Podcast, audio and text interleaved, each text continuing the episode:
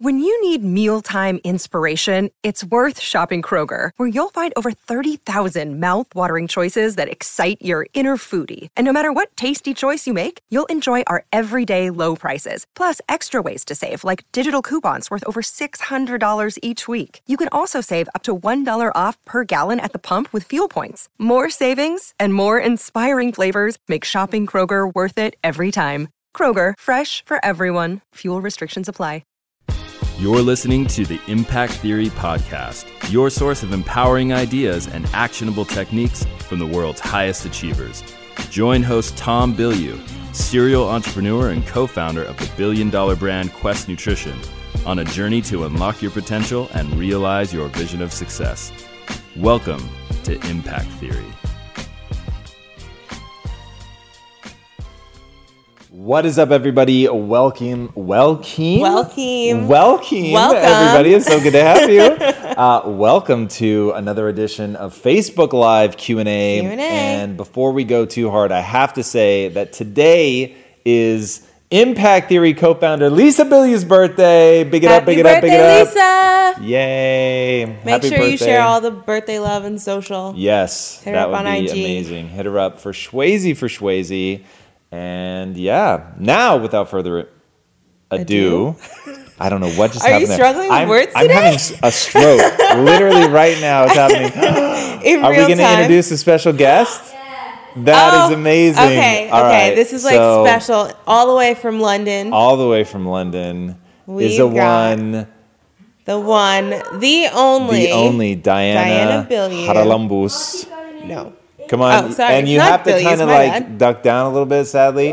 But this Woo! is Lisa's mom. Welcome. Yay! Responsible for the lovely woman. yes, the birthday here. girl. What is up? Who's hiding behind the camera? Oh, she's Uh. got a secret shirt on that she doesn't want to reveal yet. So There's so right, many secrets. but uh, there we have it. But this this woman is amazing, and she watches the content at all times. So she Yeah. is very much an active part of the community here, and has been an incredible mother-in-law to me. I cannot thank you enough, not only for that, but for this amazing birthday girl here today. And as Diana and I were talking about earlier, she was the one really that did all the hard work. So she deserves a little bit of the glow of the celebration. So there it is. All right. Well, thank you for joining us. So good to have you. It's like now she's on the other side of the screen. Yes. Now, the only catch is I will warn everybody out there watching should you ever get the wondrous opportunity to meet Diana, don't you dare call her sweetheart. This- that's that's a tip I've learned I've learned from experience.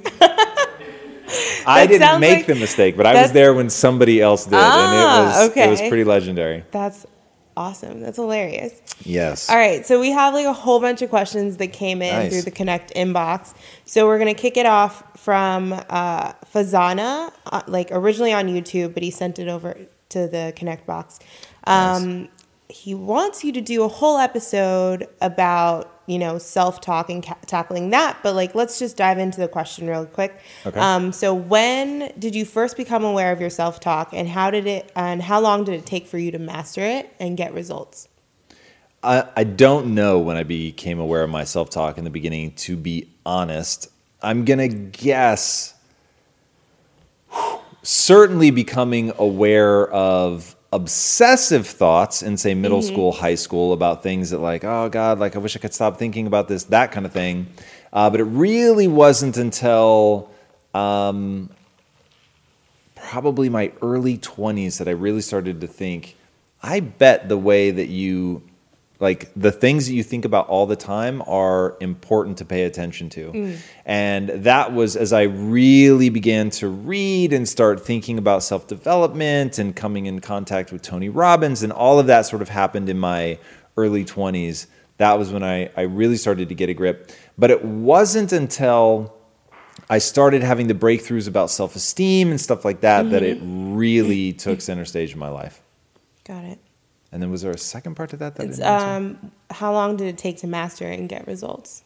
Oh, well, so those are two very different questions. Um, it takes, you're going to start getting results literally the minute that you do it. It's like meditation. There is right then in the moment, your self talk is going to impact your brain chemistry. So even if you're terrible at it, even if you've never done it before, the moment you start like reframing something, which is probably the most powerful place to start, like to ask the question, how is the worst thing that ever happened to me the best thing that ever happened to me? And not like in an empty way, to really go through and think about like, okay, what are positive things that actually came out of this? So reframing isn't isn't lying to yourself. It's actually looking at. So take Stephen Hawking, right? So um, has a just degenerative, crippling disease and loses all function of his body. So literally, he has one muscle in his cheek that he can move, and then his eyes. That's it.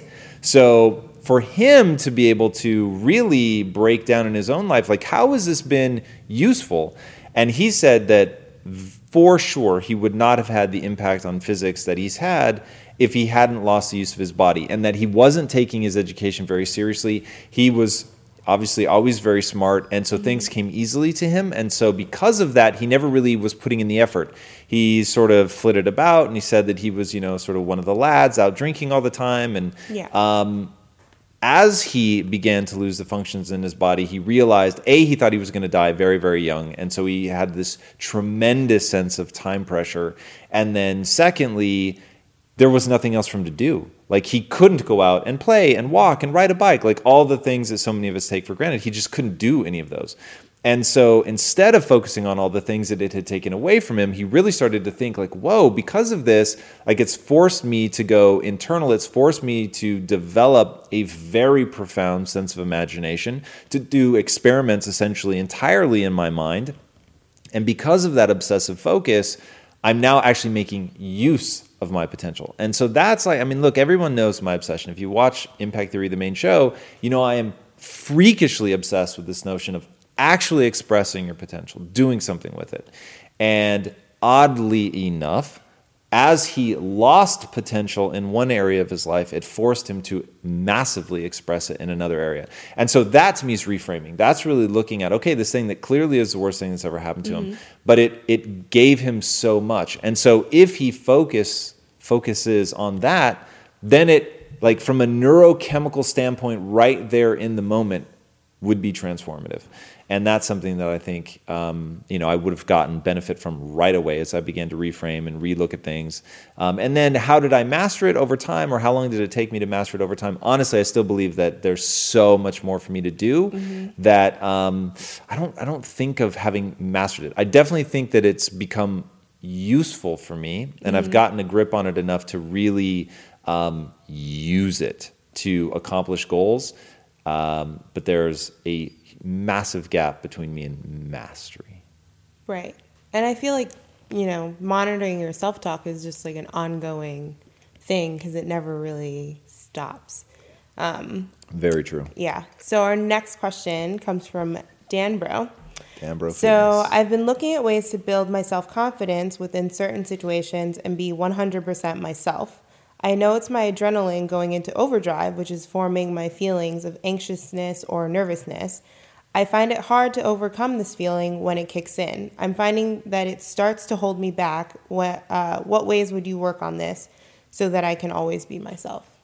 Yeah. So um, the what's happening is you're kicking into flight or fight response, and so you need to practice getting out of that. So step number one is meditate. It is a great way on a daily basis to um, learn to de-escalate your anxiety by breathing in through your nose, out through your mouth, diaphragm breathing. Breathing. Um, so, for instance, whenever I give a talk, um, I get very anxious. And so I have to, like, if you see me and I'm about to give a talk, inevitably you're going to find me sitting on a chair somewhere with my eyes closed, breathing in through my nose and out through my mouth, right? So, um, in fact, you and I, when we were at, um, HustleCon. Thank you. When we were at HustleCon, um, they came and I was scheduled to go on in like two hours or something. And they came out and they're like, actually, Tom, you're going up in like 10 minutes.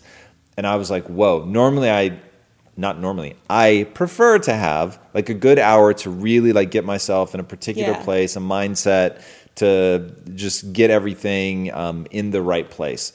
Didn't have that, no big deal. But I immediately excused myself from the auditorium and I went and found a place to sit down and I just started meditating just to like put myself in a nice, calm, creative state um, so that I could go do that. And, and I can do that rapidly because I've practiced it as much as I have.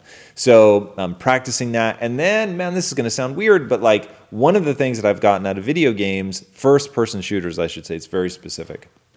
One thing I've gotten out of first person shooters is you get yourself into these very intense moments. And by doing it over and over and over, you learn to recognize like that moment where everything is kicking off mm-hmm. and force yourself to like get out of fight or flight, get into rest and digest. So you're moving from the sympathetic nervous system to the parasympathetic nervous system, practicing what are the things that allow you to do that. And oddly enough, when I'm in a video game scenario, I don't change my breathing, but I really do force myself to relax, to not let, there's a sense of things speeding up mm-hmm. and to not let that happen. And it's, um, I actually have a hard time describing what that moment is, like what it is that I'm doing, but I literally just say to myself, calm, like, you know, just relax. And in that, in doing that, like the physiological responses all sort of happen through the autonomic system.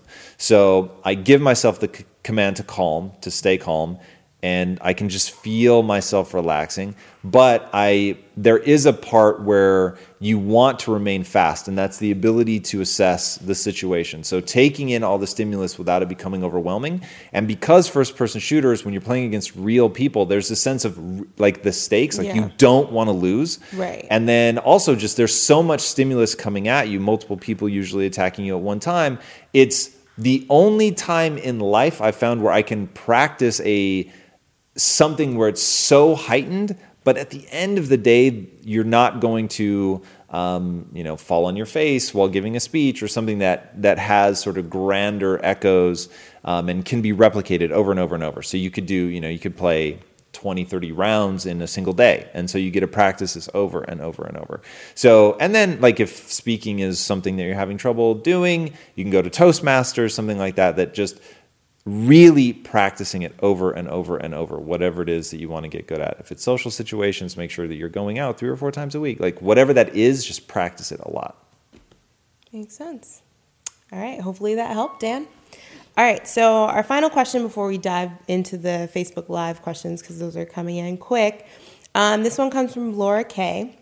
She's uh, she wants us both to answer this question. Uh, what's your advice on dealing constructively with low self esteem around one's physical appearance, especially if being attractive, quote unquote, is a factor that will affect that person's success in achieving their goals? For example, a professional model or a leading lady actress suddenly struggling with severe acne. Attract- attractiveness is subjective, of course, but let's say it's a sliding scale from Angelina Jolie to Gollum.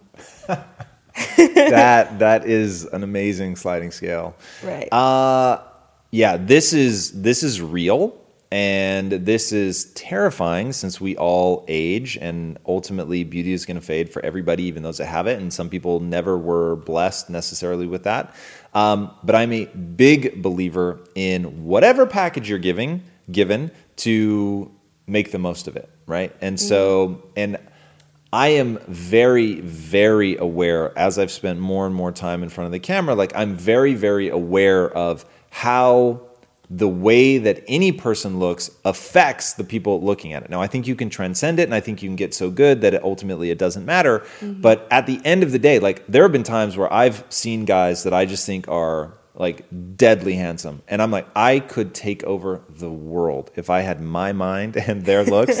uh, that has crossed my mind many, many times. Um, but I think that it is a very dangerous game to focus on something that you like you can change it a little, but then there's a point at which you can't safely um, change it anymore. So at that point, there's a great quote. I think it's by Plato. There's two things you should never worry about: the things you can't change and the things you can. Right. So. Um, change your looks as much as you can, like whether that's just getting in shape, whether that's um, wearing your hair in a way that's flattering, finding a style that's flattering for you. Um, do all those things. A great example of this is the um, how am I blanking on his name? He's a former guest, uh, Neil Strauss. So Neil Strauss, the guy that wrote the game, where he had no game with women. He was uh, short. He was going bald. Like just really felt like yeah. he a little bit maybe chubby. I can't remember if he's a little chubby. Maybe he was, but anyway, felt like he had a lot of things going against him in the visual realm and he shows a picture of himself and then shows a picture of himself once he says i'm going to take this seriously. I'm going to do everything i can within sort of my universe. Shaves his head completely bald. I think he may have changed the way he was wearing his facial hair either went from contacts to glasses or the other way around. I can't remember. But like the the night and then started caring about the way that he dressed. The night and day difference from what yeah. he looked like when he was like oh i don't care to like no i'm going to take this seriously was insanity. So there's so much anyone can do to just like package whatever you have well. And I think to pretend that that's not a thing, to say like, oh, people should just love me for who I am. You guys know I have a very strict diet that I stick to, except for very special occasions. And I do that so that I can bring my best every day to what I'm doing. And a big part of that strict diet is high quality animal protein and my go to source of trustworthy meats and seafoods with no added hormones or antibiotics ever is ButcherBox. ButcherBox is a premium meat subscription service that delivers 100% grass fed beef, free range organic chicken, pork raised, crate free, and wild caught seafood all directly to your door.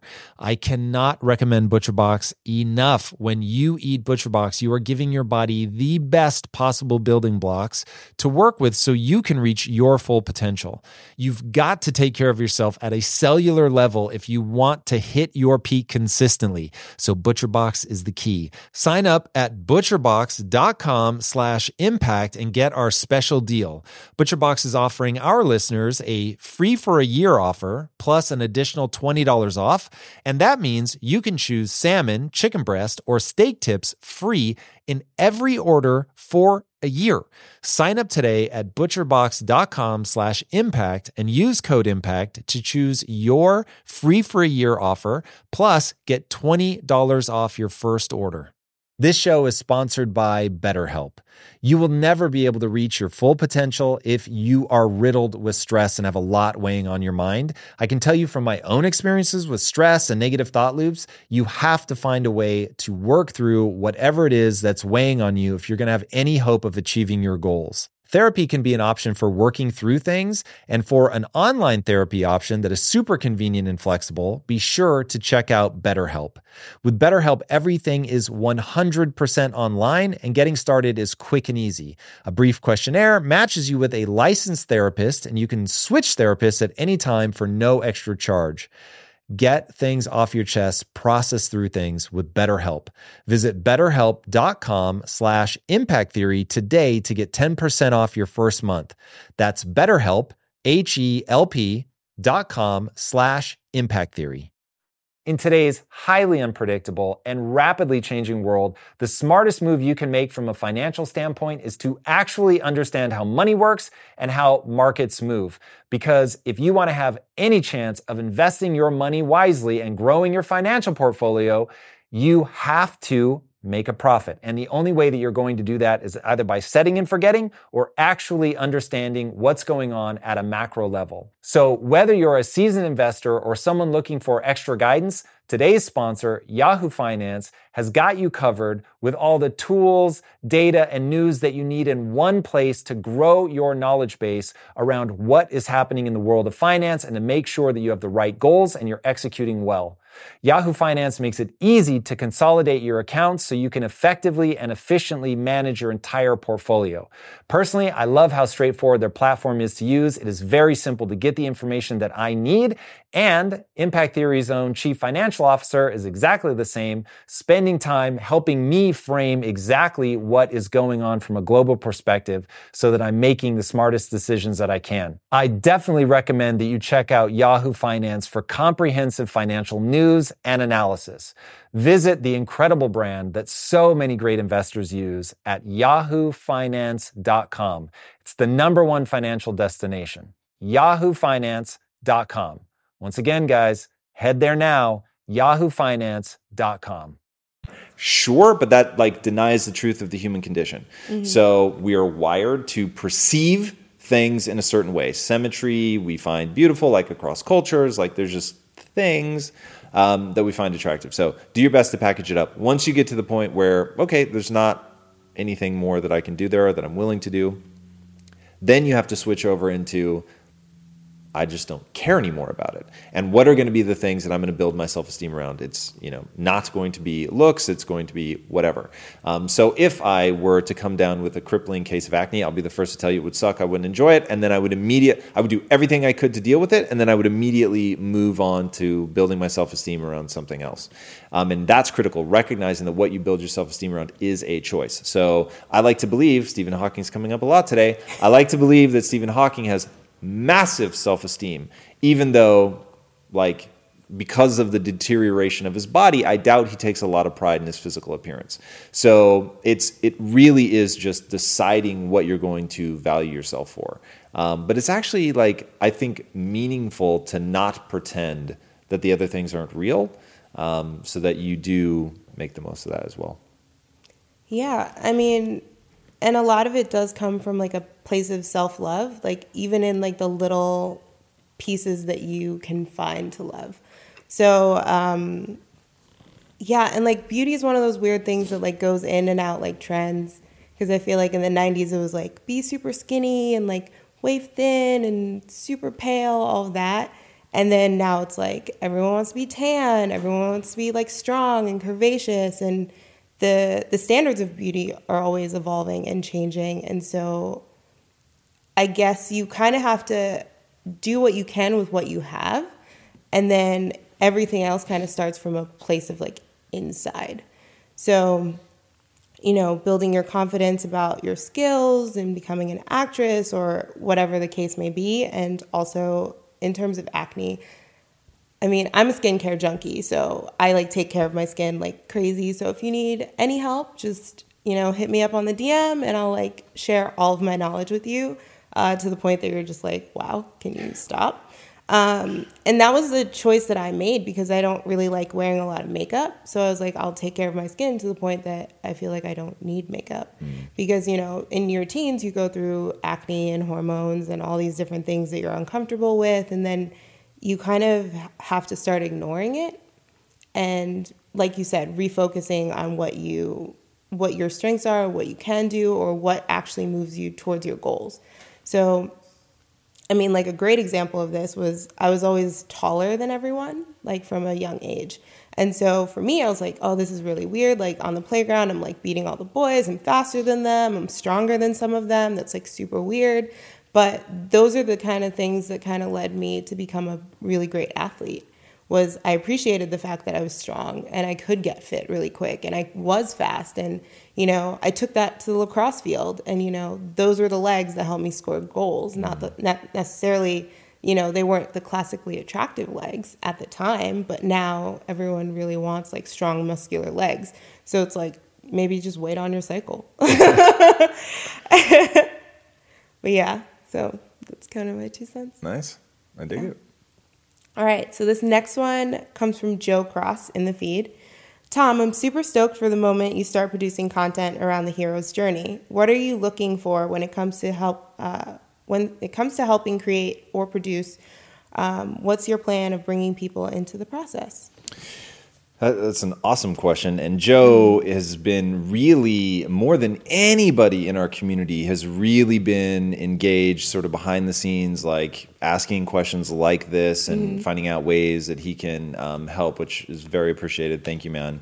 Um, basically, what we're going to be doing is uh, trying to bring creatives together in what we're calling Impact House. So, literally, um, holding here I'll, I'll, walk you through sort of how I see it in my fantasy land. We're going to be holding some writing competitions, uh, maybe some short film competitions, but definitely writing competitions uh, where the the process is meant to help us identify people that have skill and um, I don't believe that that's something that you're born with, but we really like this isn't just, uh, and I'll put it more bluntly, it's not designed to be a mentorship program. It's meant to find people that actually have been putting in the work and are actually good at storytelling.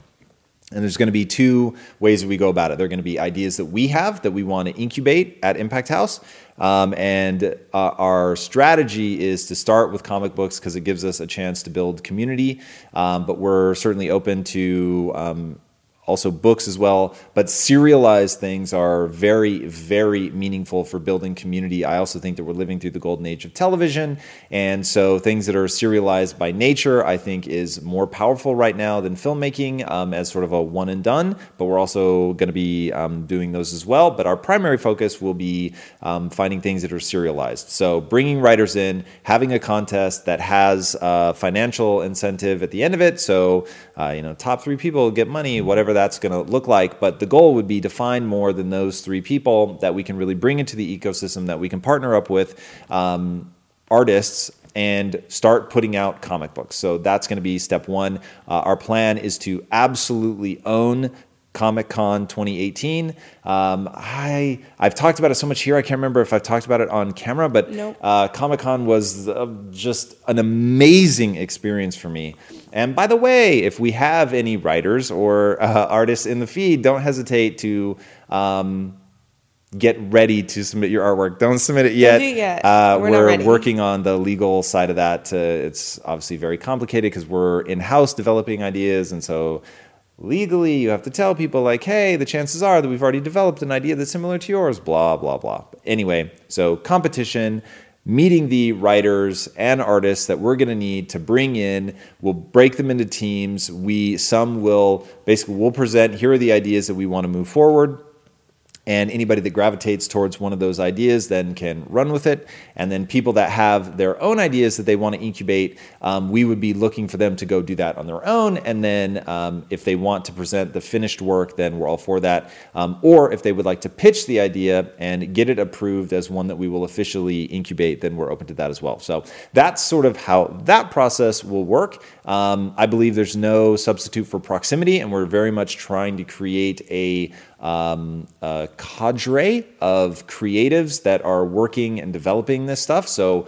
we actually want people that have been vetted uh, coming here to the house and developing their projects and meeting a couple times a week uh, to be a part of a collective of other artists that um, understand what our uh, mission is from a um, ideological standpoint. That's very, very important to us, and I think is how we're going to make a name for ourselves. Is everything will be consistent. All right, uh, I could go into more detail on that. I'll stop there.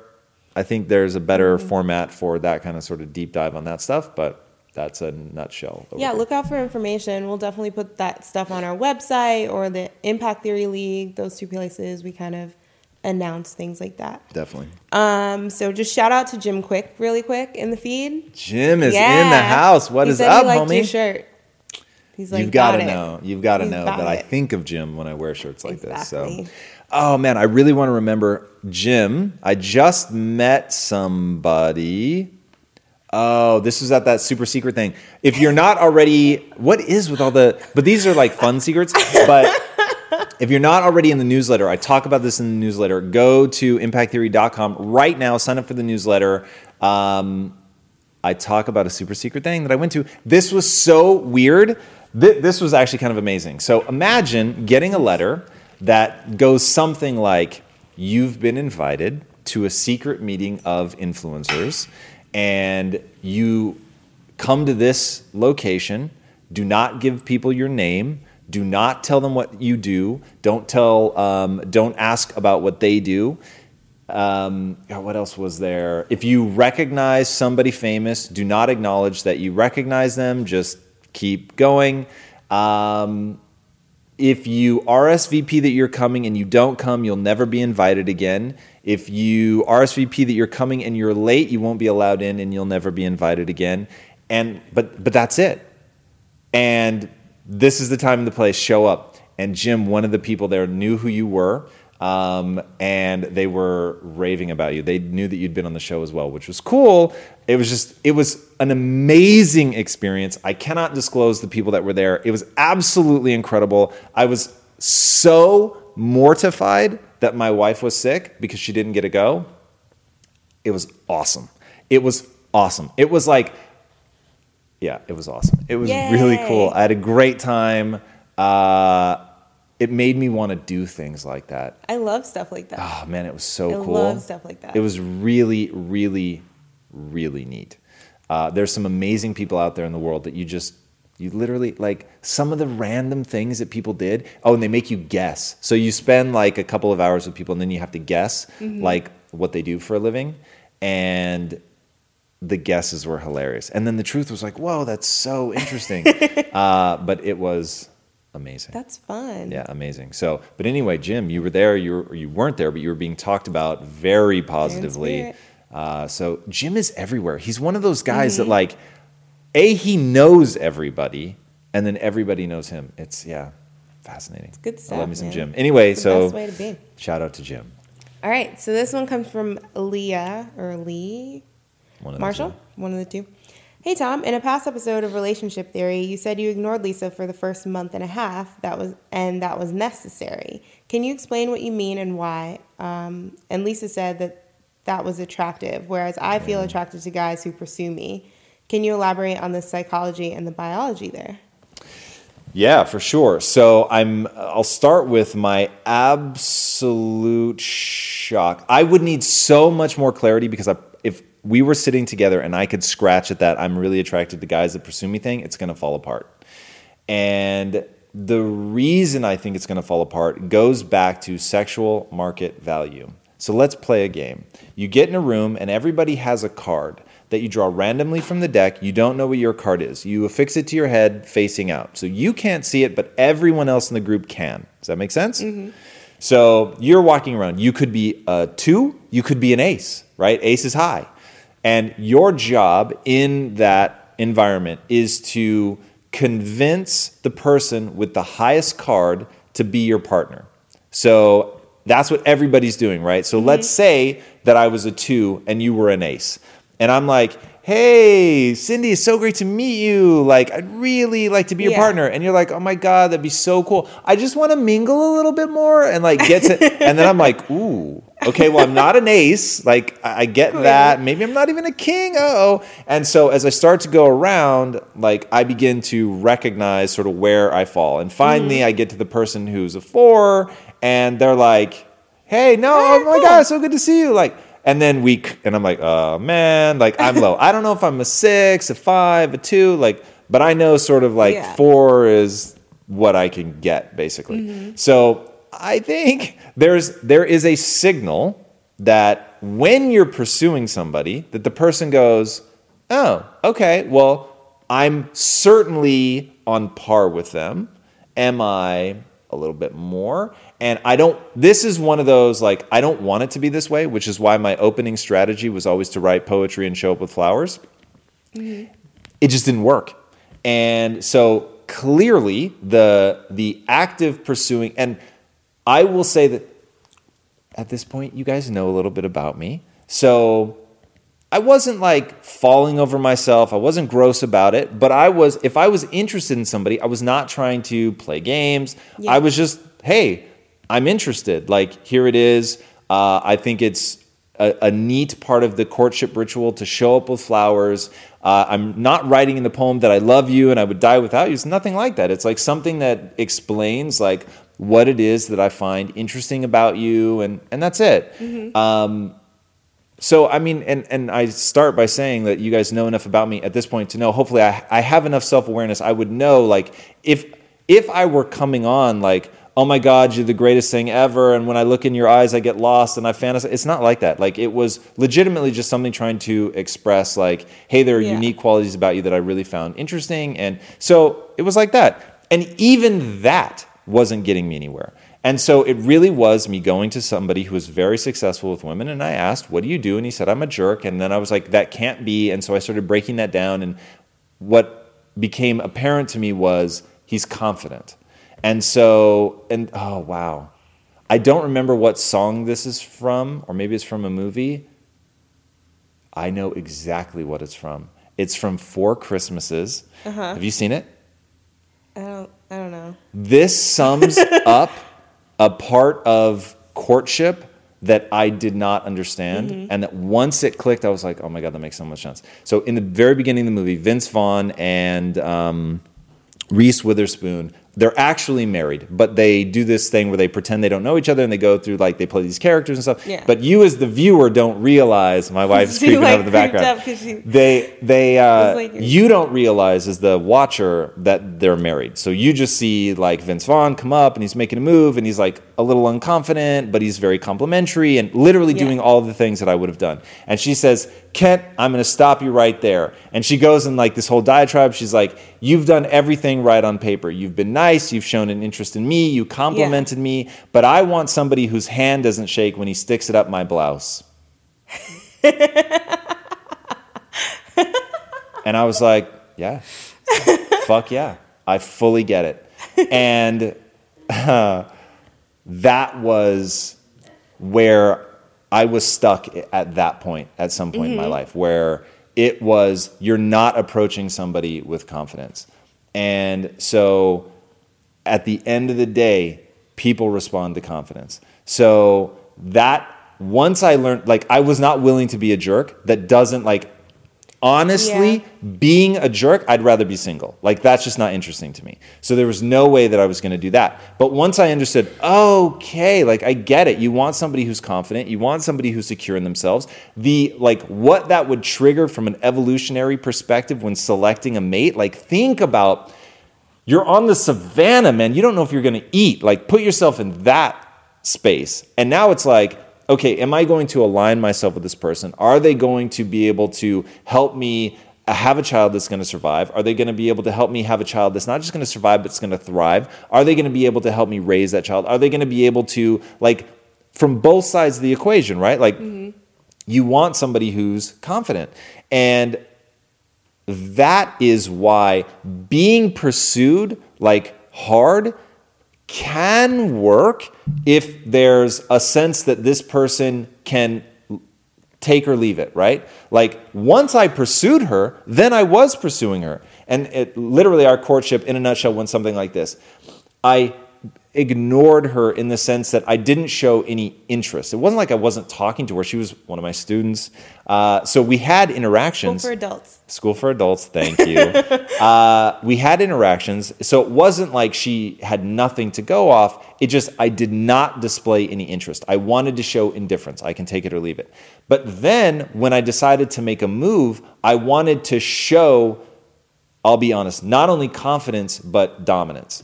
And so one day we were um, on the back lot. She was filming something. She was about to leave. And I said, Where do you think you're going? Sit your ass down. In a fun way, with a big smile on my face, all that. And she sat down. Now, at that moment, if she had said, like, yeah, whatever, and turned away and walked off, then it would have been, okay, I played my card, it didn't work, and I wouldn't have pursued her. But because she literally, as if her knees collapsed, sat down, and then I was like, okay, so that worked, right? Like that's something that she responds to. So, but then it was like, I want her to see that I'm interested, not too interested. And the funny thing is, I actually think that we we think what happened next is different. And I will just tell you the, the God's honest truth. I started to panic because I had asked her out essentially. I told her to sit her ass down in front of other people in her class. And I started to worry that, man, if I take this girl out and it's perceived as a date, because she wanted me to go out with her whole group. And I was like, if I go and it's perceived that I went to sort of be with her on a date, like this could end really badly. So I was exhausted. I just went home and went to bed and I didn't call her as she had asked me to do. And part of me knew, like, okay, that's not the end of the world that I'm not calling her, but I didn't do it to be smooth. I did it because I was worried about losing my job.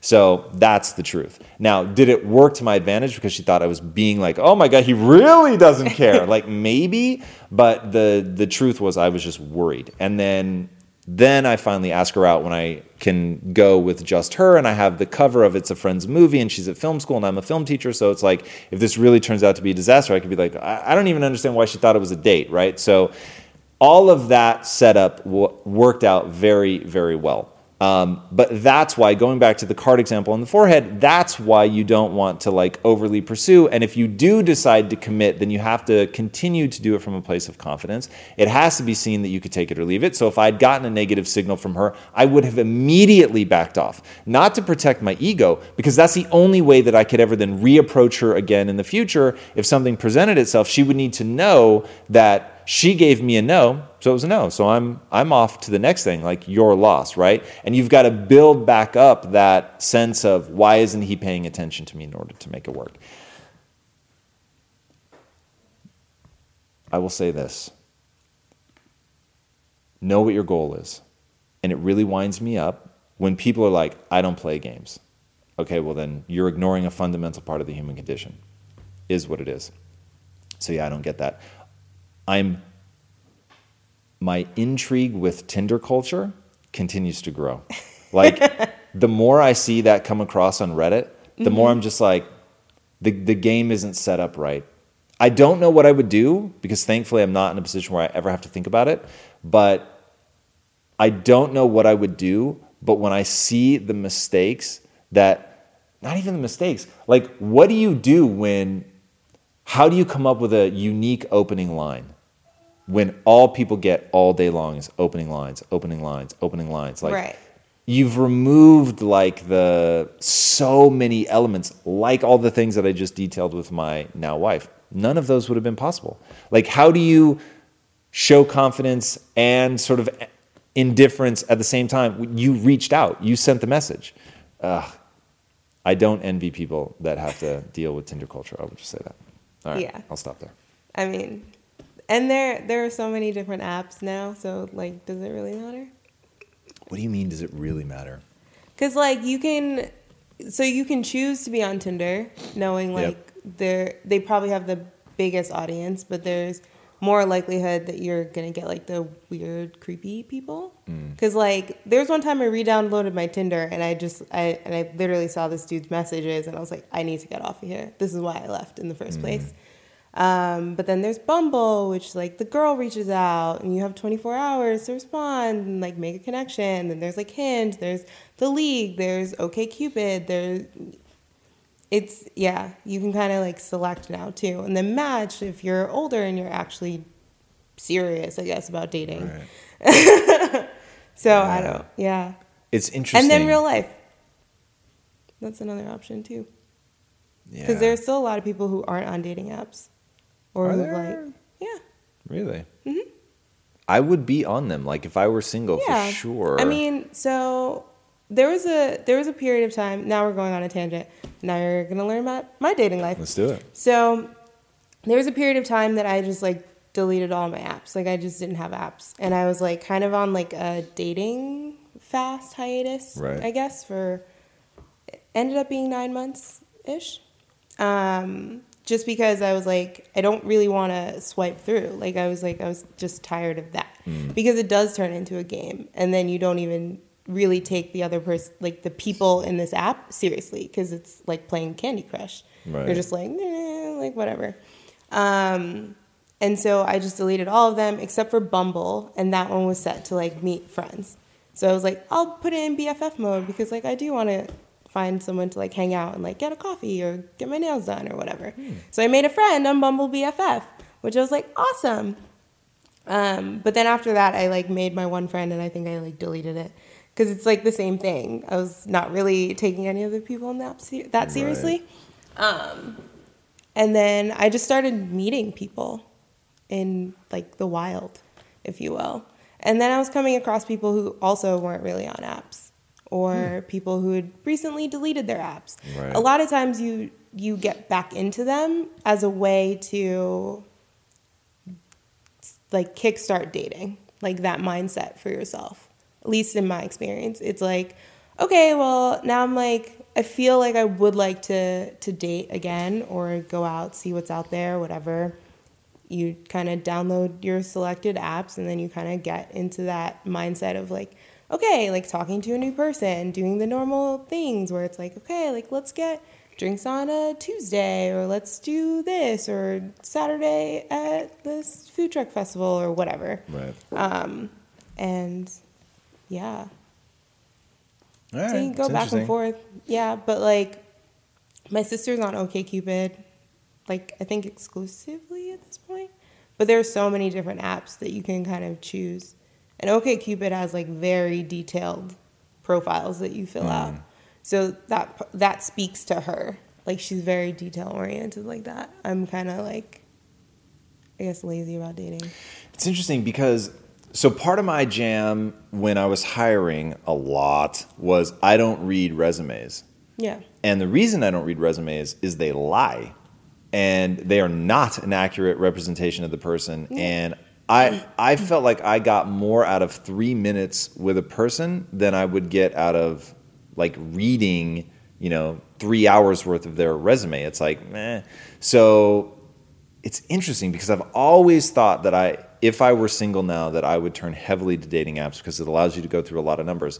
But I do worry that it's just a bad system for identifying potential connection. Right. And that's that's how I personally feel. And I still to this day prefer meeting people in real life because I just I trust that I'm very good at reading people and mm. reading what works for me and what doesn't work for me. Whereas like on these apps a lot of times they're like, yeah, like this one's okay looking. But if you met them in person, Right. suddenly they're like way more attractive because of the mm. other things, like those non digitally uh, seen things, I Right. guess. And so I don't know. I leave myself open. Word. Yeah. All right. Anyway. What else? Oh yeah, have? questions. All right. So this next one comes from Daniel Breeze. Our boy Yup. in the house. Uh, I haven't done any suffering in my youth uh, to be okay with the fact that to be successful, you need to suffer. However, I'm well aware that most successful people have suffered in their childhood or youth. Would you put yourself through suffering purposefully in this case, and what kind of suffering specifically? Definitively, um, yes. I think that suffering is a test. It's a gut check. It lets you know where you are. Um, but more importantly, for success, like I, I think it's about really getting good at something. I just think there's an inherent amount of suffering to pushing through boredom, to push through the hard times, to face your inadequacies. Um, but yeah, you don't grow unless you are going through a stressor. So, and that stressor is in and of itself suffering. But like when I say suffering, I'm not talking about like, man, if you've managed to avoid like someone you love dying, if you've managed to avoid um, getting, you know, traumatically injured, like things that, by the way, if they happen, you can harden, you can get something great that comes out of that. But I would never seek that out. But there are ways, like the gym is the most obvious one go and suffer. A fast, go and suffer for sure. And I would build these things into my world because it forces you to learn strategies to deal with when you don't want to do something. So, for instance, right now, I am doing intermittent fasting. Uh, I would really much rather not be. I'd much like I. You can't imagine how often I think about there are people out there right now who they can eat essentially whatever they want and they're lean. And not only that, like have you ever seen so there was this guy, I'm I'm just going to call him out. There's this he is an amazing human being. His name is Evan Dollard. Look him up.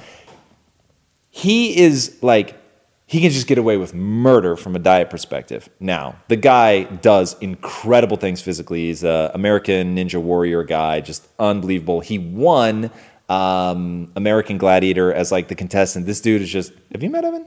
Yeah, I think so. Once at Quest and one's here. Now, the thing about Evan that drives me nuts, his fat distribution is is perfect. Like every ounce of his body, Yeah. the fat is distributed evenly. So whether he's like 10% body fat, 6% body fat, he's got abs. It makes me want to punch him in the head.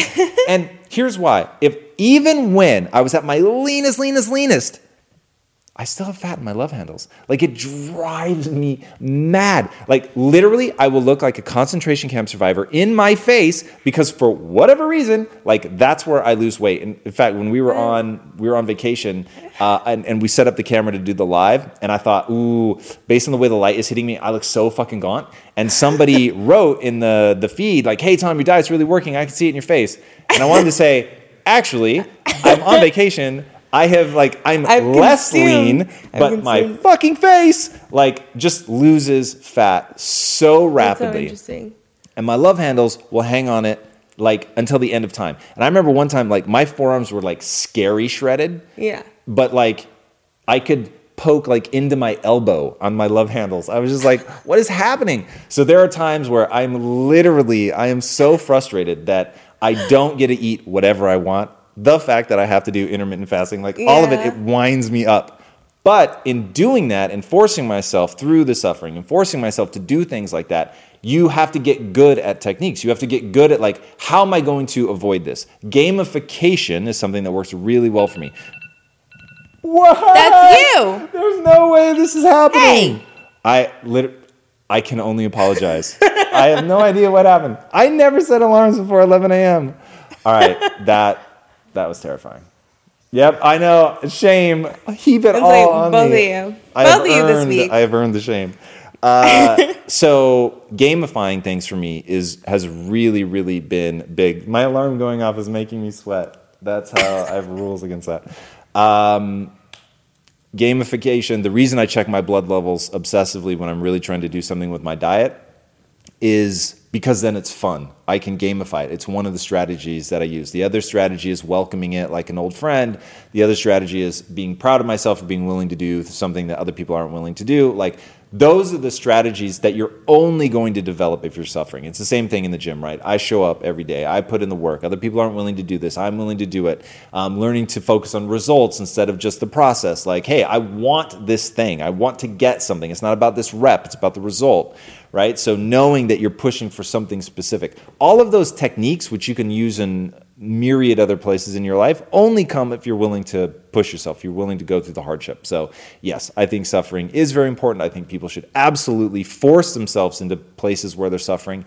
And, and I say this from the safety of not having children, you need to make your kids suffer. Now, that's one of the reasons I don't have kids because I'm not prepared to do it. So trust me when I say I know that this is advice that I'm, I probably would do it, but it would be it would be very very hard. So compassion, empathy, no judgment, but I do think it's a good strategy. Yeah. There it is. Now I'm trying to Suffer. think. I was like, was there a lot of suffering for me? Like from my parents' side of things, but I don't know. I didn't feel like I suffered a lot, but I still feel like there's a lot of drive and hmm. We we really have to like Yeah, break like, down like what do you mean by what- suffering? yeah, like, because like my childhood suffering. was essentially idyllic. Okay, my parents were very kind. They stayed together until I left for Right. college. So I felt like, hey, I grew up with two parents my like, entire life. household. They were amazing to me. Uh, they frustrated the life out of me. Don't get me wrong. I was very rebellious as a teenager, and it drove me nuts. And I do not do well with authority. Um, but they always made me feel loved. I mean, just really, really incredible from that perspective. But my parents were big fans of manual labor, and they made me do a lot of manual labor. Uh, my parents refused to buy me a Nintendo, which to this day uh, I hold on to that. Um, and I had to get a job in a door factory at 12 because my parents said if you want a Nintendo, you have to buy it yourself. Now, $100 just for the system plus games to a 12 year old is Yeah. an absolute fortune. And so I had to take a job in my uncle's door factory. And if I remember right, and I think I, I'm almost certain he paid me $2.10 an hour. Okay, it was well below minimum wage. It was also child labor laws were broken. It was, uh, um, and I remember like having to carry like I would have to um, lacquer things. Actually, that's not true. They were lacquered, and then I had to sand them, and then I think they lacquered them again. But anyway, I had to carry them, and by 12, I already had um, some hair on my forearms. And when you would carry them, then the lacquer would get in your hair, and you had to rip it out. Oh, it sucked. And also, when you're sanding, you'll end up getting splinters, but like harpoons that Yeah. would go like through you. Uh, I used to hide in the bathroom. It was such a miserable experience. Uh, but I always had jobs like that. So worked in a door factory, a paint factory, a paint warehouse, uh, a paint store, like just really, really paints horrible. Because I was always doing whatever, wherever my dad was working or a family member, like that's how I got my Yeah. jobs. I spent an entire summer building this big ass fence. And so when my neighbor tore it down, I went fucking ballistic. Uh, that's a whole nother story.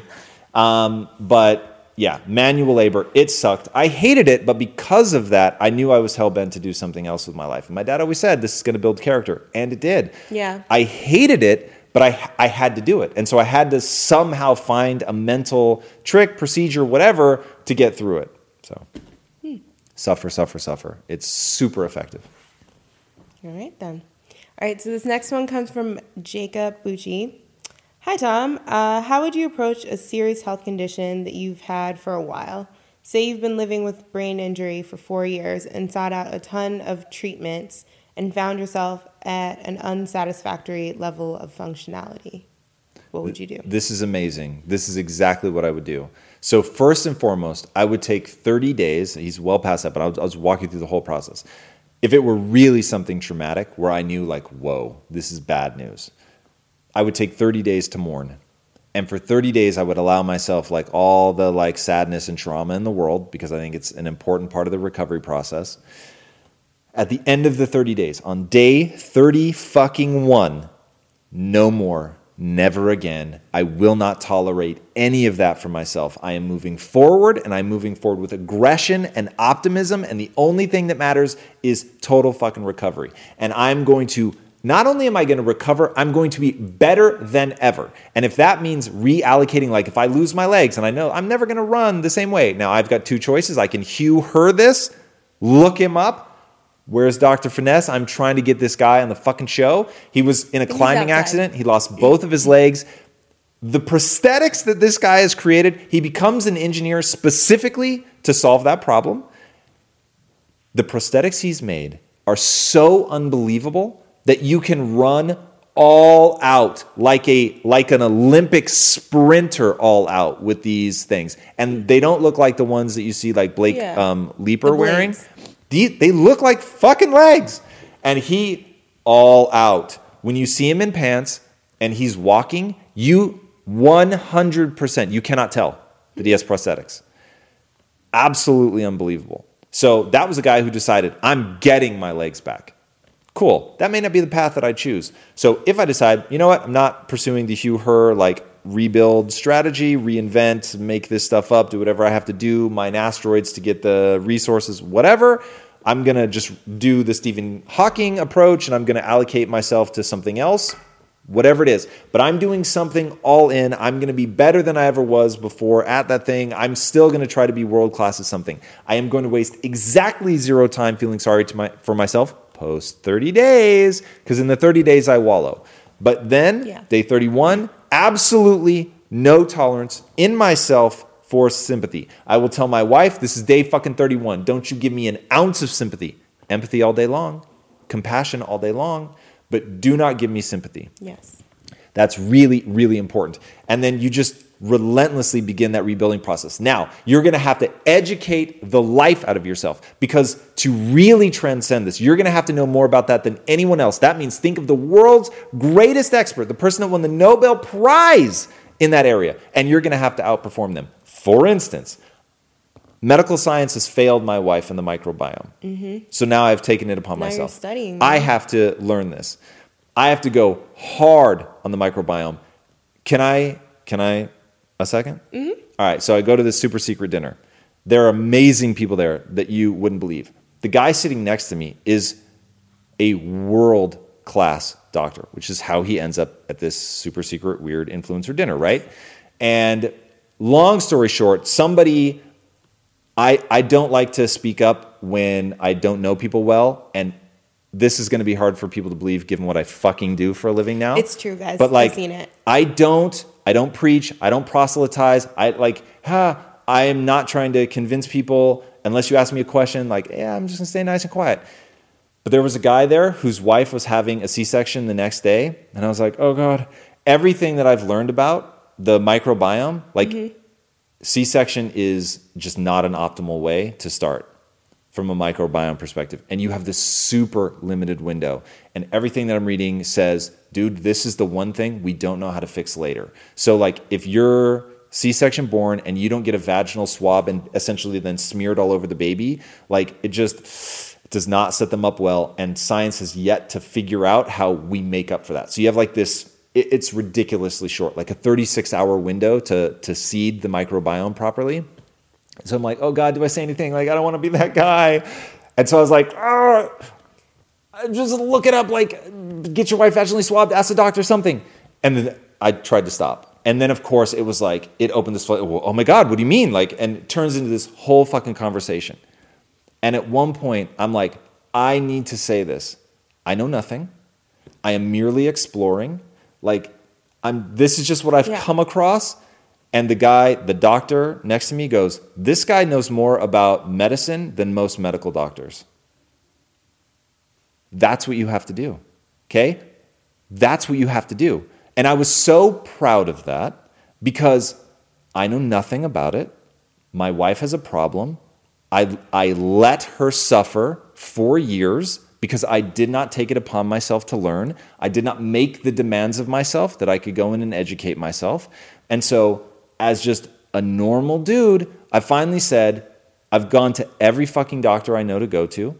I've tried everything anybody that I thought had any degree of competence in this area. I've tried what they told me. And but I'm I've not yet made myself the expert. And so now I'm going to make myself the expert. And so I've just dove headlong into learning, learning, learning. And that's what you have to do. Like you've just got to decide I'm not going to wait for anybody else. Like medical science has gone so far in terms of learning, uh, just to use his example, brain damage. Cool. I'm going to learn everything I can about that. And then I'm going to start pushing the field forward, right? This, you just have to do that. And that's what like made Quest great was we said, okay, well, this is as far like as food science has gone, and now we're going to have to push it forward. This is as far as manufacturing science has gone, now we're going to have to push it forward.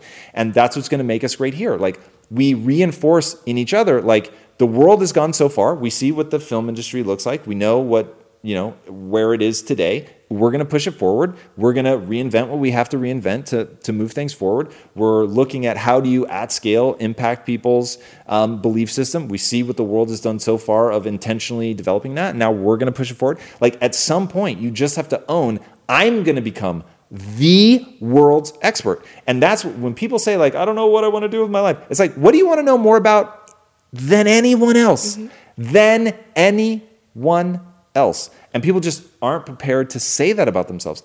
And our society says it's so icky. Like, even I had to ask for permission to say that because even I feel a little bit icky. But you've just got to push yourself forward to say, I'm going to become the greatest in the world at this. Fucking period. And if you can have the arrogance of belief in yourself that you will do that, and at the same time have the humility to learn, right? To say, ha, I don't actually know. I am just learning. I'm learning, I'm learning, I'm learning. And I'll share with you what I've learned, but I don't know shit. That will keep pushing you forward. So keep in mind, in my head are the two things. I will become the greatest in the world at this. I don't know anything.